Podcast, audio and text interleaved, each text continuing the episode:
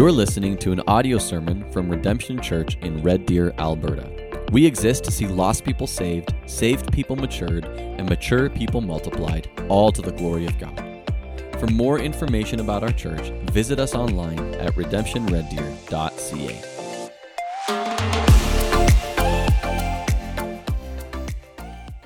If you guys want to turn in your Bibles to Luke chapter 4, and if, uh, if anyone needs a Bible, if you just want to put up your hand, we'd love to put a Bible in your hands, and so we can all turn there together.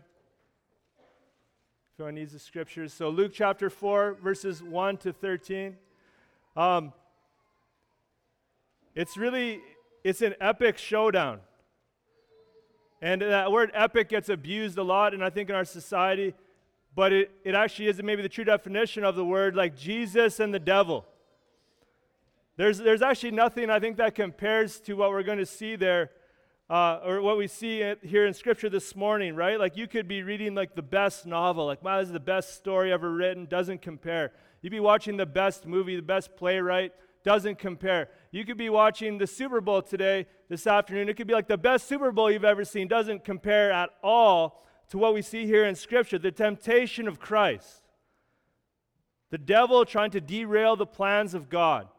We see like a, this specific uh, time that it happens. He's always trying to do that, but we see at the beginning of Jesus' ministry, the devil trying to derail the plans of God. I think it's so significant for us because we all face our own temptations in life, and so we can learn how do we deal with temptations. I think as we look at this passage, and I think the big thing I want us to see over and over again, where we fail and fall, Jesus was faithful right? Like as he's tempted over and over again, like he doesn't give in.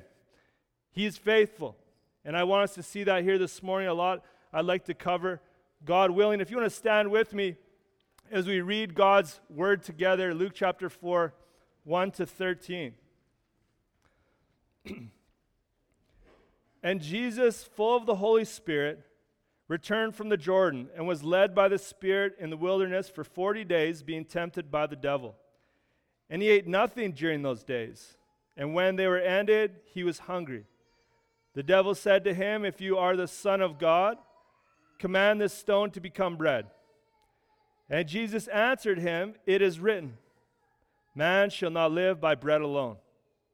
And the devil took him up and showed him all the kingdoms of the world in a moment of time, and said to him, To you I will give all this authority and their glory for it has been delivered to me, and I give it to whom I will. If you then will worship me, it will all be yours.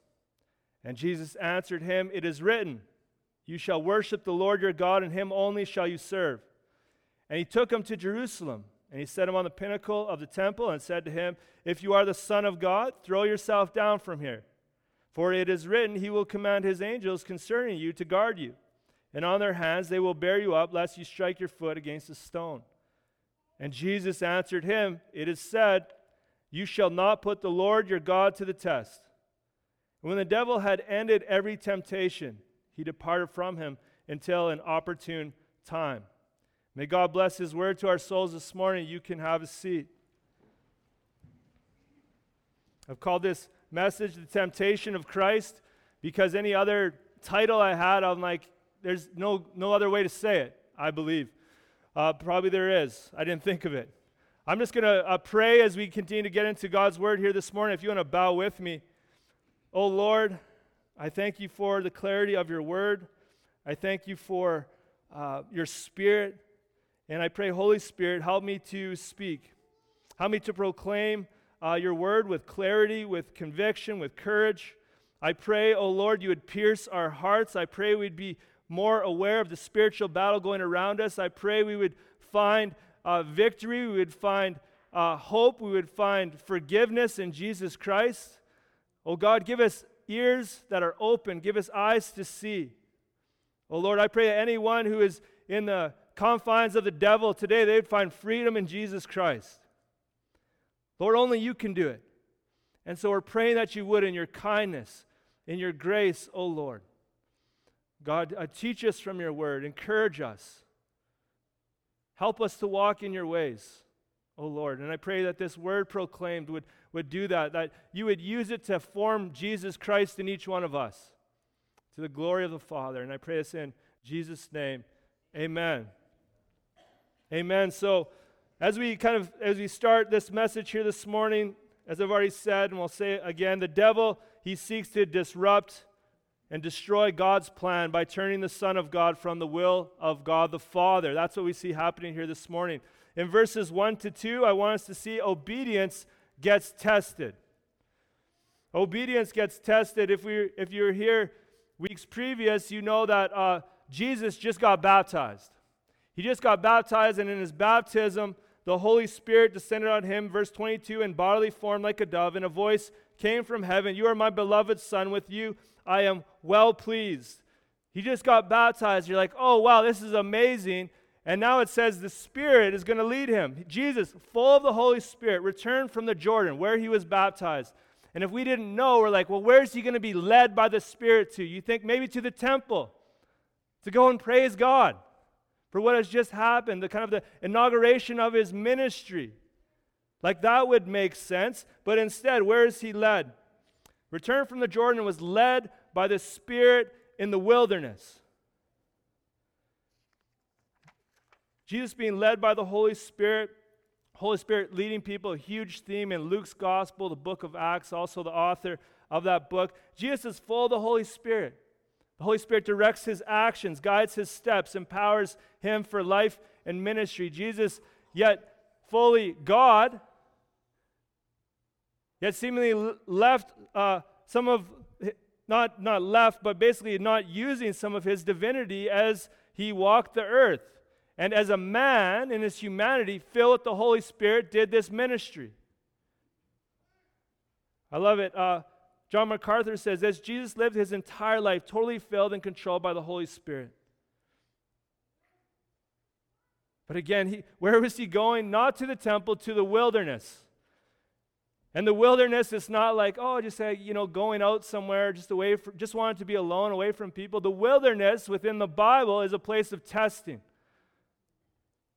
It says in Deuteronomy, Deuteronomy 8:15, referring to when the Israelites were in the wilderness, great and terrifying wilderness, with its fiery serpents and scorpions and thirsty ground where there, where there was no water. Like that's the picture of the wilderness. It's not a good place, it's a place of harshness. It's a place of death. There's no one there. And the reason he's going to the wilderness, I want you to see this. And the reason, as he was led by the Spirit in the wilderness for 40 days, being tempted by the devil, wilderness and 40 days is to remind us of the Israelites, how they went into the wilderness.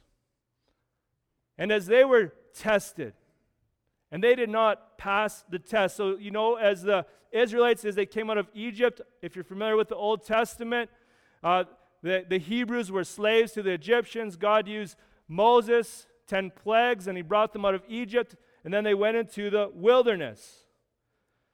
That number 40 is very significant. Moses was up on the, the mountain as he got the Ten Commandments, 40 days and 40 nights. When they were in the wilderness and they went to go into the promised land, the spies went into the promised land for 40 days and 40 nights. And then they came back, and 10 out of the 12 spies, like, we can't do it. They're too big, they're too large, will be destroyed. They rebelled against God. And then the Israelites had to wander in the desert, the wilderness, for 40 years. And so that is actually being kind of shown us where Israel failed in the wilderness, Jesus is faithful. Like for sure, that's being highlighted to us. Where Israel in the desert was unfaithful and didn't trust in God, Jesus was faithful and withstood the temptations. He was righteous where they weren't. Interesting how, how Luke begins here. So, Jesus is led by the Spirit in the wilderness for 40 days, being tempted by the devil. And he just continues on, just assuming you know who the devil is. Right? No introduction, no saying nothing else. He's just being tempted by the devil. An assumption that you know who this is. The names given to the devil, this isn't exhausted within Scripture, first appears in Genesis chapter 3 as the serpent. In the book of Job, Satan as the accuser. In 1 Chronicles 21 as the tempter. We learn a number of things about the devil in the Old Testament scriptures. One of them is from Ezekiel chapter 28. uh, 12 to 17. And interesting, this, this prophecy kind of in Ezekiel, it talks about the prince of Tyre. And as it talks about him, you're like, wait a second, I don't think this is talking about the prince of Tyre. I think it's talking about the devil. Just let me read some for you from verses 28 in chapter, sorry, verse 12 in chapter 28. It says this in the second part You are a signet, a signet of perfection, full of wisdom and perfect in beauty. Verse 13. Listen to this. You were in Eden, the garden of God. That's not the king of Tyre. At the bottom of that verse, on that day you were created, they were prepared, all these stones for him. Verse 14, you were an anointed guardian cherub, an angel. I placed you. You were on the holy mountain of God. In the midst of the stones of fire you walked. Verse 15, you were blameless in your ways from the day you were created till unrighteousness was found in you. In verse 17, your heart was proud because of your beauty. You corrupted your wisdom for the sake of your splendor. We can learn many other things about the devil, but one, so he was a guardian cherub, an angel. He was beautiful, but then he got prideful. He wanted to take the place of God. He rebelled against him, was cast down to the earth. And then now it's his prerogative to try to destroy the plans of God, try to destroy the people of God. The devil. The devil, so Luke just, as he introduces him, he just assumes, like, hey, you, you know who he is, you know he's real. Do you know that? That the devil is real, the spiritual battle is real too. Have you felt it? I just want to also say this about the devil. He's not all powerful. He's not, can't be present in more than one place. He's not God. He only has the power that God allows him to have. And even when we talk about maybe temptations ourselves, we're not necessarily talking about the devil, we'll give him credit. Often it's our own fallen flesh, the broken world that we live in, or, or it can be the demonic, kind of his henchmen, other fallen angels, but probably not the devil.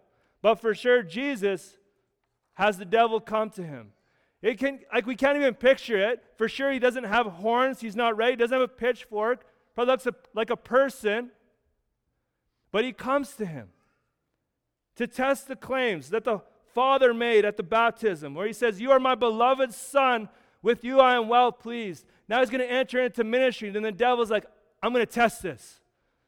And can I derail this plan of salvation right as it's getting going? As he did in the garden with Adam and Eve, brought sin into the world. So we see, as, as Luke goes on, just assumes yeah, the devil, you understand he's real. Verse 2 continues on, and he ate nothing during those days, and when they were ended, he was hungry. I love that point. You're like, I don't know, Luke, if you necessarily needed to add that. When after 40 days he didn't eat, and when he ended, he was hungry. I don't know. I had to look up. I was like, how long can someone survive without food? And it's like it's not so clear. It depends on your weight, on your calorie intake. It can be one to three months without food, assuming you're getting water. So Jesus hadn't eaten for 40 days. And I think in those days, he already was being tempted. He already was being kind of pulled, notwithstanding it. But then there's these three specific temptations that he faces when he's at his weakest. And I want you to see that. I want you to know that. Our temptations come when we are the weakest, when we're alone, when we're hungry, when we're tired, long periods of work or a, or a trial that just won't end. And so we need to know this ahead of time. If you're going to, like, man, I'm working this shift and it's going this many hours, you need to know temptations coming your way. Prepare, talk to someone, have someone be praying for you. You're like, man, I haven't, I haven't eaten for a while. Or I'm going through this trial. I need God's sustaining grace. I need to be with other people.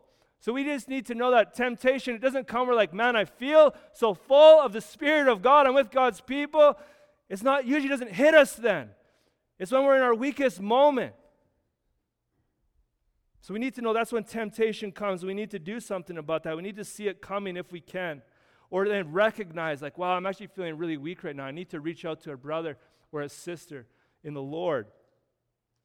I also want you to just note this as well. So, Jesus is after his baptism, after the Father uh, speaks to him after the Spirit descends upon him, and he's led into the wilderness by the Spirit. He's actually led there by the Spirit, and he's tested. And I think that's actually the norm in the Christian life is that there, there are periods of like of mountaintop experiences, if you will, where like, man, you see things so clear, you just feel this closeness to God, and this is so amazing. But that's not the norm in Christian life. The norm is like when we go down, if you will, into the valley and you get tested and you go through trials. But often after a mountaintop experience or like something very significant God does, you will go down somewhere else and you will be tested. That like that is the norm. So even uh, for anyone coming, not to discourage anyone from baptism, you get baptized and you stand up in these waters or stand on this stage and you testify to Jesus Christ, what he's done in your life. I want to follow him. And I have, and he's, he's done this work in my life. And you get baptized, and everyone's surrounding you, and they're cheering. It's kind of like a mountaintop experience. And then Monday, you're all alone. Maybe you have this your screen, and you're, you're tempted to look, and the devil's quick to say, hey, yeah, was that real? Do you actually trust in the Lord? Temptations will quickly come. If you go on a, a missions trip, or even you go to a conference and there's this kind of spiritual high, and then you, you come back to just the normal routine of everyday life and you got to work and oh, we only worship on Sundays. Do we really even know the Lord? And, and then there's this, this lowness that falls, and temptation will hit you between eyes. We need to know that's how the enemy works and prepare for it. So, Jesus, he got tempted by these three temptations. I want us to see how G- Jesus dealt with each one, be challenged and be encouraged. So, the first one, the temptation, verses 3 and 4, to depend on self. The devil said to him, If you are the Son of God, command the stone to become bread. And the devil's saying that if you are the Son of God, he's not really, he's not doubting, but more like, okay, the Father said you're the Son of God. I don't know how he has that knowledge or that word, but if you are the Son of God, like, prove it. And what does he say? Command the stone to become bread. Notice, like, temptation comes and it's attractive. Jesus was so hungry, and he had the ability to turn the stone into bread. Later on, following the Father's will, he takes what, five loaves and two fish and multiplies it and feeds 5,000 people. That's not, a, not something that Jesus couldn't do. But the devil's like, hey, like the Father hasn't led you to do this. I want you to just follow your own will. Uh, you're very hungry. You deserve food. Can you do this? Can you do this miracle? He's trying to pull him to rely on himself. Again, friends, think about this where Israel failed Jesus was faithful. In Exodus chapter 16, the, the Israelites have, have been taken out of Egypt. They've uh, crossed the Red Sea. They're starting to wander in the desert. And they start complaining. They're like, I, I wish we actually just stayed in Egypt. We had pots full of meat back then. And they start complaining and start whining. They're not dependent upon God. They complained to God. They didn't trust in Him. But Jesus trusted. Hadn't eaten for 40 days. He wasn't about to turn the, the stone into bread. Look at Jesus' response to the temptation. And Jesus answered him, It is written, Man shall not live by bread alone. Notice how he answers him with scripture. Jesus doesn't say, Well, okay, I see what you're asking me to do. This is how I feel. He felt hungry.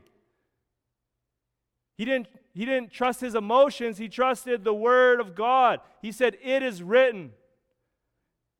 Jesus knew the scripture. He memorized it. He meditated upon it. He obeyed it. Do you see how he's using scripture here? As a weapon, as a defense. That's what we, we find in Paul's writings in Ephesians chapter 6, verse 17, the second part, when he talks about the spiritual battle that we're in, it's this Bible, the Word of God, is the sword of the Spirit. And so the devil's coming at him with this temptation, and he comes back at him with, It is written. We need to learn from the Son of Man here. And what he was quoting, if, if we continue, he's quoting Deuteronomy chapter 8, verse 3. And as he says, it is written, man shall not live by bread alone. Matthew has the fuller kind of uh, quotation. Man shall not live by bread alone, but on every word that comes from the mouth of God. That's what, that's what he says to the devil. James Edwards notes this the word of God is to Jesus what bread is to a human being. Jesus obeys and he trusts in God's word and God's way. He resists the temptation to rely on self. Maybe the question what about us? We're breathing because God allows it. We're alive because He gives life. But often we can kind of have this attitude of like, yeah, you brought me here, Lord, but like, I'll take it from here. Now, now I've got this. Think about this with me for a moment. Do we think we can live on our own without God's word? And what do our actions suggest? If a detective was following us, somehow could see our every move, and, and he's watching, would he say, Oh, no, no, they can do it on their own? Or no, I've, I've watched them. I've watched their dependence. I've watched them, how they cry out to the Lord and open up His scripture and ask for, for more of Him and more revelation of Him and more strength. Like, no, no, man shall not live by bread alone. 1 Peter 2 2 to 3 says this like newborn infants, long for the pure spiritual milk, that by it you may grow up into salvation, if indeed you have tasted that the Lord is good. Friends, we have we've all seen babies calling for their mother, longing for milk, crying until they get it. That's what Christians are supposed to be like for the Word of God. Like newborn infants, long for the pure spiritual milk. Think about if, if, we got, if you got invited to a feast and you were weak and you were hungry and you came, and this food got set in front of you, it's like, eat, eat all you want. And you walked away hungry because you nibbled on something here, you nibbled on something there. It's, it's not on the person who invited you to the feast, it's not their fault. They provided you a rich array of food. That's what we have in the Word of God. Do you, fa- do you feast on the Word of God? Or do you walk away hungry? Friends, Bible reading is an act of spiritual dependence upon God. Some, some may be failing in this aspect, even though, hey, we know what to do. Okay, we know I should read the Bible and we don't. And, I, and I've been there many a time. I remember when I was a, a new believer, just a, a, young believer, and I, and I knew I was tired. I was working lots. And, and so I remember I came home from work, still living with my parents, and I'm like, I know I need to open up God's Word. I need to read it. And I remember I opened up the Word, and I had a, a glass of water. I just remember this very vividly, and I got a phone call from an old friend. And like, oh yeah, okay, sure, I can. Let's get let's get together. And the Bible opened, and the water sat there, and I went with my friend and walked into sin, into old habits. And then for whatever reason, I remember I came home parents asleep, but the light was on in the kitchen, and the Bible was still there, and the glass of water was still there.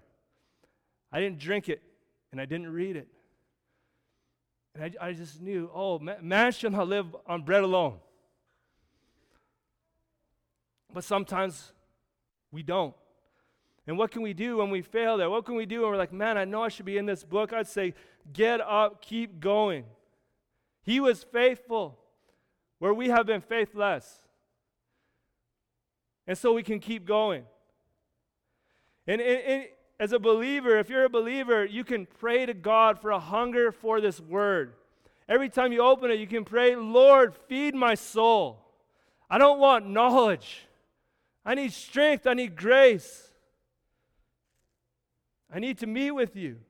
And God answers that prayer so we can keep going. I'm wondering if there's is there a picture on the slide? I didn't even check. No, there isn't. Okay. Okay, there it is. Sorry, bad introduction. I have this in front of my in front of my desk at home. This is an encouragement. I hope to me. I hope it's to you too. It's this old man. He's got bread in front of him, soup, and a Bible. Man should not live on bread alone. Friends, this is this is my goal in life if I live this old, if my beard gets this white, I want to be found giving thanks to God for whatever's in front of me with a Bible that I'm still reading. Because man does not live on bread alone, but every word that comes from the mouth of God. Jesus, he trusted God the Father. He did not rely on himself. May we also follow him in that. Going on to the next temptation, verses 5 to 8, the temptation to worship someone else. Verse 5 And the devil took him up and showed him all the kingdoms of the world in a moment of time. It's unbelievable. Like, how did he do this? We don't know. Was it a vision type thing? It, it had to be. How did he show him all the kingdoms? And, and was it just the kingdoms of that time? Was it all the ones that will be? We're not sure. But just think of the kingdoms that had already been. Did he show him Egypt and the great pyramids? Assyria, the, maybe the Babylonians and the hanging gardens, and the seven wonders of the ancient world, maybe Persia, the vast empire that went from uh, northern Africa all the way to India. They show them the Greek Empire, how their, their language spread, their vast culture spread throughout the known world, and all, all their glories of the Romans. And their, their, their roads that were spread throughout the whole area, the Pax Romana. Like, I don't know, how, how did he show him all these kingdoms in a matter of time and all their glory? But he did. In verse 6, the devil said to him, To you I will give all this authority and their glory. For it has been delivered to me, and I will give it to whom I will. He'll show them all the glory, all the splendor, all the treasure, if you will. And, and many people, this is a question is this an actual, a- actual temptation? And some people say, no, no, the devil's a liar. But I believe, no, this is an actual temptation. that he had authority given to him for a time from God. Right? Even as, even as he says this, I will give all this authority and their glory, for it has been delivered to me, and I give it to whom I will, only because God allowed it for a time. Martin Luther says about the devil, even the devil is God's devil. And what, what I mean by that is God gives the parameters in which the devil can work. He's on a leash that the Lord gives, and he can't go any pa- further past it. Right? He's allowed for a time, seemingly, to rule on this earth. 2 Corinthians 4 4 calls the devil the God of this world. Jesus in John 14 30 calls him the ruler of this world. And so he puts him before all these kingdoms. And look what he asks of him. Verse 7 If you then will worship me, it will all be yours. What to ask? Think of the temptation. Think of what's already been said about Jesus. The angel Gabriel to Mary, his mother, Luke 133, that Jesus has promised a kingdom that will have no end. And we know that the path that Jesus was to walk was to go through suffering and the cross. And so basically, it's the devil's cheap substitute. That's all that he offers. Like, skip the suffering. You can have the kingdoms, the kingdoms of the world right now. This is, this is the heart of the matter. It comes down to worship. Like, this is the heart of our lives. It's all about worship. Who you worship? Think the first commandment Exodus 20, verse 3 You shall have no other gods before me. That's the first commandment. As we're, we're catechizing our kids through that, the, a question after the first commandment what does the first commandment teach us? To worship God only. That's what it's about. Again, just think how did Israel do with that? To worship God only. Not well. But even as Moses was up on the mountain getting the Ten Commandments, they're like, hey, what happened to that Moses guy? And they made a golden calf and then bowed down to it. And we know time and example again, Israel failed there, worshiping idol after idol.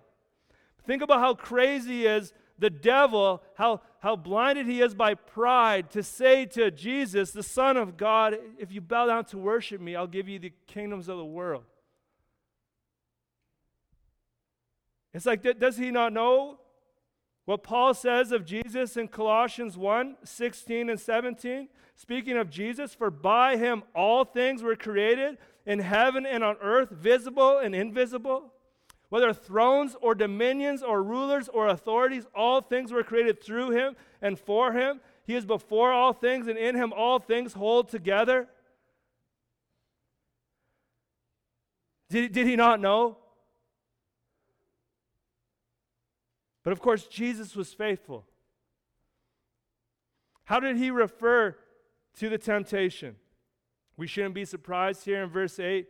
And Jesus answered him, It is written, You shall worship the Lord God, and him only you shall serve. Again, he goes to Scripture. Deuteronomy 6:13. It is written. The devil again tempts him. He's like, No, no, do you know what God's word said? This is how he counters temptation with God's holy word. So Jesus was faithful. He wasn't going to bow down. But, friends, for us, we, we continually have a temptation to worship someone or something. We were made to worship. Like cheetahs were made to run and penguins were made to swim, not to fly, fortunately. But just think like we were made to worship. We are worshipful beings. But if we don't worship God, we worship anything else we can find. Our hearts are prone to worship other things. Whatever grabs our attention, whatever dominates our hearts, just think about this. Just a few categories. It could be money. Just, just a little bit more. Just need a little bit more.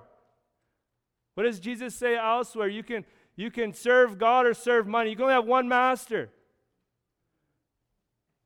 We can, we can worship sports. We even use the language when kids growing up, who's your idol? We even use the term idol and we don't, we don't even think anything of it. Who's your idol? Oh, if the team can just get another win. Just think about that. Jesus had scripture memorized. He said, It is written. And, and some of us were like, Man, I can't memorize scripture, but we know the stats of our favorite team. And we can spell it off. We can memorize many things. And friends, I, I love sports. Our kids play sports, but I know in our culture, in my own heart, man, that can be something I can turn to and worship. God help us. We can worship comfort. And even honestly, in thinking about how do I give examples of worshiping comfort, and they all seem so mean and so hard hitting. And then I, I, was talking to my wife this morning, I'm like, do we, do we worship comfort? She's like, oh, 100%. She started giving me examples of my own life, and I'm like, whoa, whoa. so, just to say, like, if you think about, do we worship comfort? Oh, we do. Oh, we do. we worship pleasure. In our society, sexual identity being a trump card. If someone isn't sexually uh, fulfilled. We're like, man, they're not even living. Like Jesus was a virgin. He died on the cross and was buried, rose again. He, he didn't experience that. You saying Jesus didn't live a full life, the Son of God? Think about like our obsession with pleasure and, and entertainment. Just one more video. Oh, friends, we worship so many things. Our hearts are so drawn to worship so many things. What does Jesus say in Mark 8:36? What does it profit a man or a woman to gain the whole world yet forfeit their soul? It's not a good deal. So even though our hearts are, are, are prone to worship other things and drawn away, as the devil tempted Jesus, fall down and worship him, it's like he didn't, but we do. Not the devil, but we will worship something else besides God.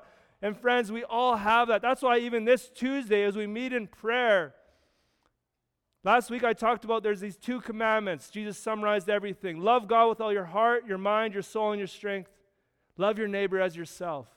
And honestly, as I look at that, I'm like, I don't do either of those. I fail at it. So I want to pray, God, help me to love you well. Help me to love others. So we're going to gather for that and pray. If any of this hits you and you're like, man, yes, it's true, I do worship other things, gather with me and let's pray and ask God to help our worship be directed back to Him. But Jesus would not bow down and worship, He was faithful. He was faithful. Continuing on to the third temptation, 9 to 12, the temptation to test, test God and his will. And he took him to Jerusalem. And he set him on the pin- pinnacle of the temple.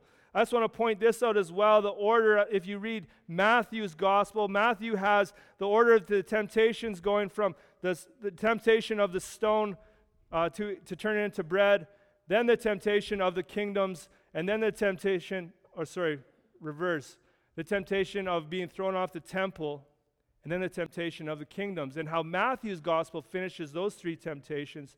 In Matthew 4:10, Jesus says, "Begone, Satan." And I think that's actually the chronological order of the temptations. It goes in that order. But Luke, for thematic purposes, for to grab a theme, he has Jerusalem playing such a significant role in his gospel. And so he's drawing attention to Jerusalem. That's why he has the order reversed or changed. Because what happens here, the devil takes him to Jerusalem and set him on the pin- pinnacle of the temple. The reason Jerusalem's so significant, again, Jesus, he's not in Jerusalem in Luke's gospel until the end of the, the Passion Week when he's leading to the cross. And even in Luke's gospel, Luke 9, 9 51, it says at that time, Jesus knew his time to, to go to return to heaven or, or rise again is coming soon. He turned his, his face to Jerusalem. He was, he was going there. He knew his mission. So that's Luke's gospel. Highlights Jerusalem so much. That's why they changed it. So the devil t- took him to the pinnacle of the temple, the high point, and he said to him, If you are the Son of God, throw yourself down from here. It's, it seems, again, this temptation like there wasn't a crowd, that somehow they were there, and yet this was real. He took him to the highest point. Many uh, writers think it was the southwest corner of the temple. I guess below that's the Kidron Valley. It plunges 150 feet. And so, what does the devil say to him? Throw yourself down from here. And then look at this, verse 10 and 11, and he quotes scripture. For it is written, He will command His angels concerning you to guard you, and on their hands they will bear you up, lest you strike your foot against a, a stone. He quotes Psalm 91, 11 to 12. The devil is saying, Throw yourself down, God will watch over you. T- test God's faithfulness. Angels will catch you. It'll be a miracle. Show others. Only that was not God's way. It wasn't God's will. The devil is again trying to tempt him to do things outside of the Lord's will and to test God. But interesting, the devil, as he quotes Psalm 91, 11 to 12, interesting, like what is he spotting the pattern? You keep saying it is written. Now it's the devil who says it is written. I wish you, the devil would keep reading or knew the rest of the psalm. Verse 13, it says this to the one who will trust in God. You will tread on the lion and the adder, that's a snake. The young lion and the serpent you will trample underfoot. The devil, he had to have known. The next verse is talking about him. But just, just think about that. If the devil quotes scripture, if the devil quotes scripture out of context to deceive, friends, there are so many false teachers that, that use that same ploy today. And that is another reason why, man, we need to be in God's Word. We need to understand what it says. We need to know the context, what comes before, what comes after. The warning in 2 Timothy uh, chapter 4, verses 3 to 4 the time is coming when people will not put up with sound doctrine. They'll gather around themselves teachers to tell them what their itching ears want to hear. The time is now. The devil quotes Scripture. So it can't just be like, yeah, I heard them teach. They opened up the Bible. It was good. Is it true? Is it true what they said? Is it true what I say? That's why we want to open up the Bibles together. Are you seeing what I'm seeing? If you're like, I don't see it there, I don't think it means that. Let, us talk. So the devil says for him to throw himself down, test God. How does Jesus answer? Verse 12, and Jesus answered him, It is said, you shall not put the Lord your God to the test. Where does he go again? He goes to Scripture. He goes to Deuteronomy 6:16. Think about this. The, the first three quotations we have, Jesus in ministry, he's just quoting Scripture. Like that's quite significant. That Jesus, at the beginning of his ministry, he's just quoting Scripture. as he's dealing with temptation. Basically, Jesus, it, don't put the Lord your God to the test. Don't try to force God's will. I think to us, he's saying, don't, don't expect God to go with you and help you when and where God has not called you. Right? We can run ahead and do something. We're like, oh, yeah, hey, God, can you bless this? Don't, don't test the Lord. Don't, don't try to expect things from God that He hasn't said He will do. And I think a, a great example of that is the health and wealth gospel. You're like, hey, hey, God has told me I should be healthy. And then all of a sudden, a cancer comes into your system. You're like, whoa, God, you're not faithful. It's like God never said He would do that. You're testing the Lord. Hey, God wants me to be wealthy. All of a sudden, there's a churn in the economy, and the, the wealth that you have starts to diminish. God, what's happening? You're like, no, no, God never said He would. Don't test the Lord. Don't try to hold Him accountable for things He never said He would do. God never told Jesus to jump off the temple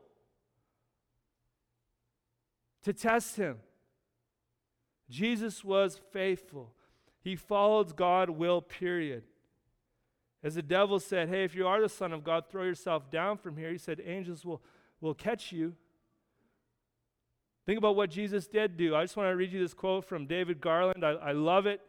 It encourages me. Jesus makes a different kind of leap of faith. He chooses radical obedience to God, knowing that this obedience will lead him to the cross. An angel from heaven does appear, not to protect him from a violent death, but rather to strengthen him for the struggle. The Garden of Gethsemane. It will be the essence of his messianic task. His last act of obedience will occur in Jerusalem. Jesus was faithful. He withstood the temptation. And how does the story end? In, in verse 13, and when the devil had ended every temptation, he departed from him until an opportune time. I want us to think about that opportune time. Again, Jesus won here in the desert. He was faithful to the Father, he was the true Son of God. And as we follow his ministry, we see there, there's still temptations along the way, opposition, trials, demons, religious rulers. But ultimately, if you think about this, the opportune time the devil was waiting for was found in Jerusalem in the Passover a few years later from this temptation. The devil thought that was the opportune time. In Luke 23, 22, verse 3, Satan enters Judas, who betrays Jesus for 30 pieces of silver. Jesus says, Hey, Satan, to Peter, Satan wants to sift you like wheat. Peter denies Jesus three times. All the disciples leave. The crowd shouts, Crucify him. A week previous, they're like, Hosanna to the king. The devil's like, This is the opportune time. I have Jesus where I want him. And he gets him nailed to a Roman cross. Not knowing that that was the Father's plan. That was the opportune time that the devil thought, Hey, I'm about to get victory. He didn't know that Jesus on the cross, that he paid for our sins. He paid for the, the wrong things that we have done as a perfect sacrifice. And he was buried in the grave and he rose again to do new life. He defeated death, he defeated the devil. Remind you of this verse. I love it so much. 1 John 3 8. The reason the Son of God appeared was to destroy the works of the devil. In Colossians chapter 2, verse 15, think about this. This is what Jesus did on the cross. It says this He disarmed the rulers and authorities and put them to open shame by triumphing over them in Him. As in the demonic, as in the control the devil has on this fallen world, those in Christ is lost. He puts them to open shame. And what it is is this picture of this Roman general returning from battle, and the conquered army in front heads down in shame. That's what Jesus did on the cross. The devil thought it was an opportune time. Jesus came to destroy the works of the devil. Amen? I'm just, do you know Jesus in this way? Before I was a Christian and I was into all types of trouble, and drugs and alcohol.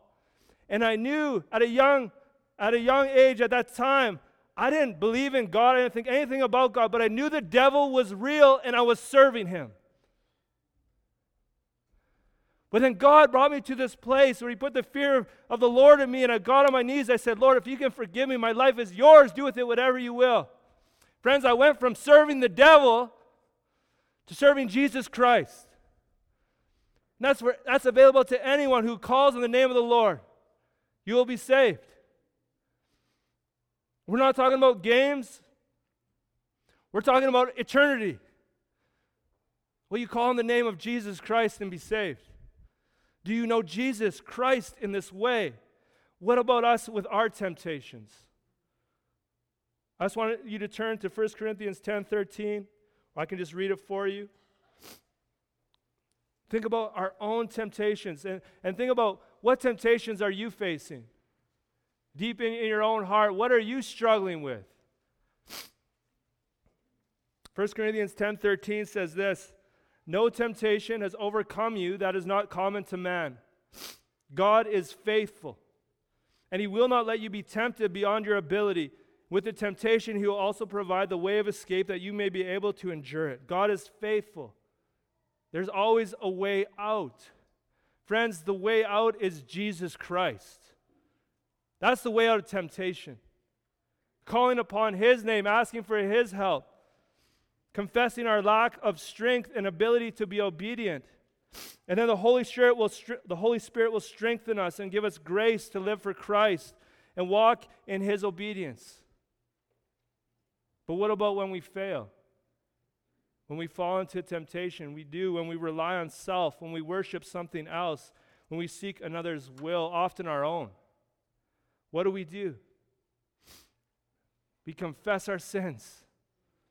We confess our sins. He is faithful and just to forgive us our sins. 1 John 1 9, and cleanse us from all unrighteousness. Friends, as, as Christians, as we stumble and fall, Jesus was the one who's faithful. We, we stumble, we're faithless at times.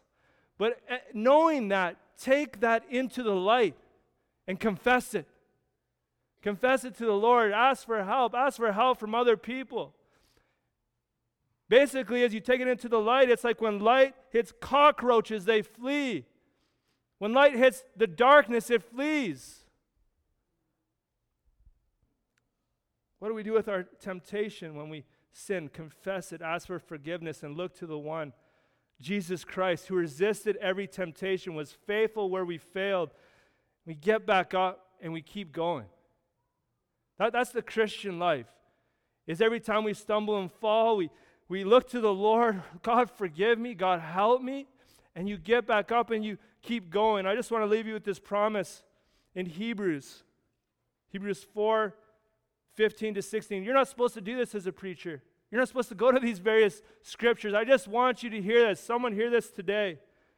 It says in Hebrews 4, the middle part of verse 15, we have one who is we don't have one who is unable to sympathize with our weaknesses, but one who in every respect has been tempted as we are, yet without sin. We looked at that last week. The next verse, though, let us then with confidence draw near to the throne of grace, that we, we may receive mercy and find grace to help in the time of need. That's, that's the promise that we have. We go to Him in our weakness to find His strength to find His grace. The temptation of Christ, I hope we saw He was faithful. He is our strength, He is our hope, He is our way to live a life that's pleasing to God. Let's close this word in prayer. If you'll bow with me. Oh Lord, I pray you would seal this word in our hearts, that which is from you. I pray, oh God, if there's any in the hand of the devil. Give them freedom. In Jesus' name, O oh God, may they repent of their sins. May they trust in you. Oh Lord, help us. If there's, if there's hidden sin, reveal it, Lord. May they be able to bring it before you. Find freedom, oh Lord. I thank you that, Lord, we at times are faithless, but you are always faithful. Oh Lord, help us to walk as you walked. I pray this in Jesus' name. Amen.